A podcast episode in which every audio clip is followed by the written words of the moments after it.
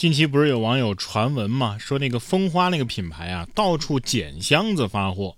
九月十二号，蜂花公司有关的人士就回应记者说了，呃，其实他们的这个七十九元套餐啊，是一直都在的。呃，捡箱子发货呢，是因为去年箱子不够啊，但是现在呀，已经有自己的快递箱了。世界破破烂烂，小狗缝缝补补，是吧？什么破烂？哪有破烂？你这快递盒子都烂了。啊，不可能啊！我们捡来的时候还好好的呢。说到现实版的商战，郁美净的董事长啊，直接在直播间里面跳起舞了。九月十四号，郁美净官宣入驻各大平台。当晚，郁美净的董事长史斌现身首次直播，并且跳舞感谢网友。据数据显示，郁美净首播呀，销售额达到了一百万到二百五十万。确实，这个郁美净这个牌子我是知道的啊。都说这个没用过郁美净的童年是不完整的嘛。不过我估计现在郁美净啊正在开董事会啊，这一块五一袋的这个郁美净到底怎么样能够凑够七十九的套餐呢？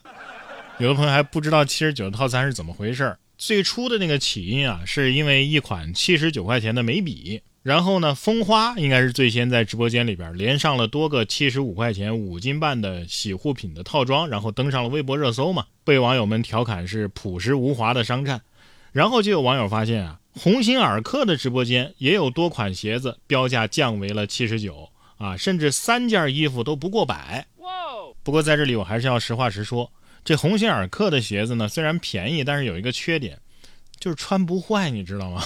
哎，你想换吧，它没坏，呃，换了又觉得浪费，就像我的手机华为 Mate 四零一样啊。好了，我知道是 Mate 啊，Mate 四零一样，同样是麒麟芯片啊，同样是五 G 信号，用了两年多了啊，跟新的一样流畅，这让我实在是没理由换六零啊。好了，我知道是 Mate Mate Mate 六零 Mate 四零，好吧，其实我是从 Mate 七开始用的。那个时候，这个手机啊，还有个昵称叫“美腿七”。不仅如此啊，这国货品牌好像突然联合了起来啊，各大国货直播间呢开始相互卖对方的商品，什么白玉呀、鸿星尔克呀、蜜雪冰城啊、蜂花呀，都在参与。哎，等会儿，白玉卖牙膏的，好像确实没听过呀，怎么广告都不做呢？这让我们怎么买呀？物美价廉的商品当然会受欢迎，而且很难让人抗拒。但是万万没想到啊，警察如果有娃娃音的话呢，也很难让嫌犯抗拒。帅哥，你有案件哦。九月十一号，这是中国台湾省新北市一娃娃音的女警在办案时开口叫住通缉犯啊，一声帅哥，hello，成功抓获了嫌犯。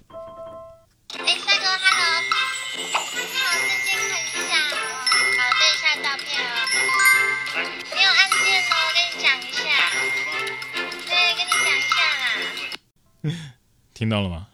拒绝不了，完全拒绝不了。我想我明白为啥这个花臂嫌犯全程毫无反抗了。他肯定是这么想的。是的，我我我被抓了，但是他叫我帅哥耶。是女警讲的是帅哥，你有案件哦。但是嫌犯听到的是宝贝，我们恋爱喽。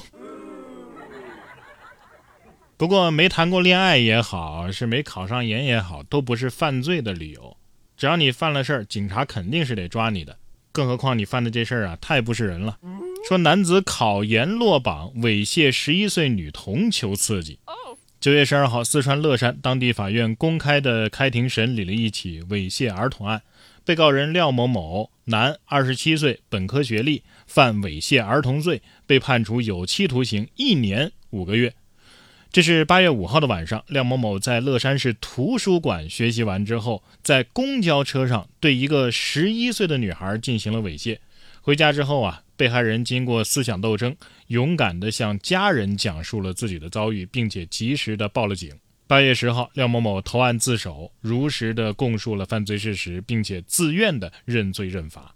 他说呀，自己一直没有女朋友，连续三年考研也没考上。最近呢，又在复习考研，压力很大。在公交车上看到那个女生啊，有点内向，又穿着短裙，为了追求刺激才做了这件事儿。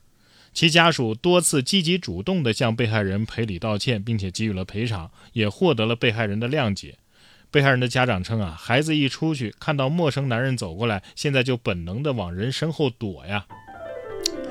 别给自己找借口了。没有女朋友就能去猥亵儿童？考研没考上就能去猥亵儿童？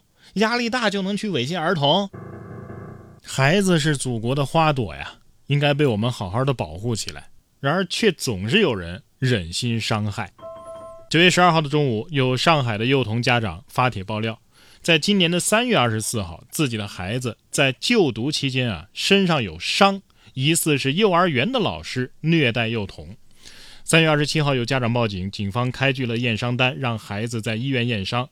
当日，警方就开了验伤单去验了伤，因为身上有多处淤青。后几天呢，警方又开了验伤单。儿童医院的医生找到多处点状，疑似是针尖样的小孔。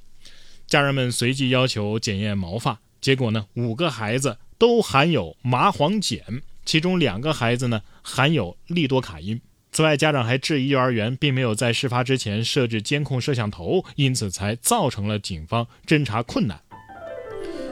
九月十三号，有记者先后联系了该幼儿园、当地派出所和当地教育局。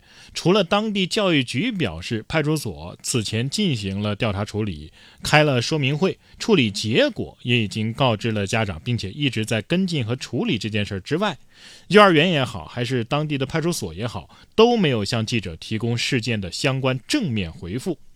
据公开资料显示，麻黄碱啊是一种生物碱，被列为是第一类易制毒的化学品；而利卡多因呢是局部麻醉和抗心律失常的药物，是可卡因的一种衍生物，但没有其产生幻觉和上瘾的成分。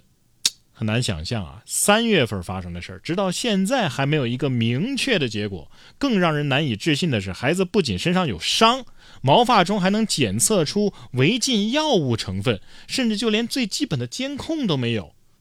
幼儿园的老师也是老师啊，老师是来教书育人的，不是虐待小孩的。希望调查可以尽快出结果，公正公开的处理这件事儿吧，别再让那些报案的家长继续苦苦等待下去了。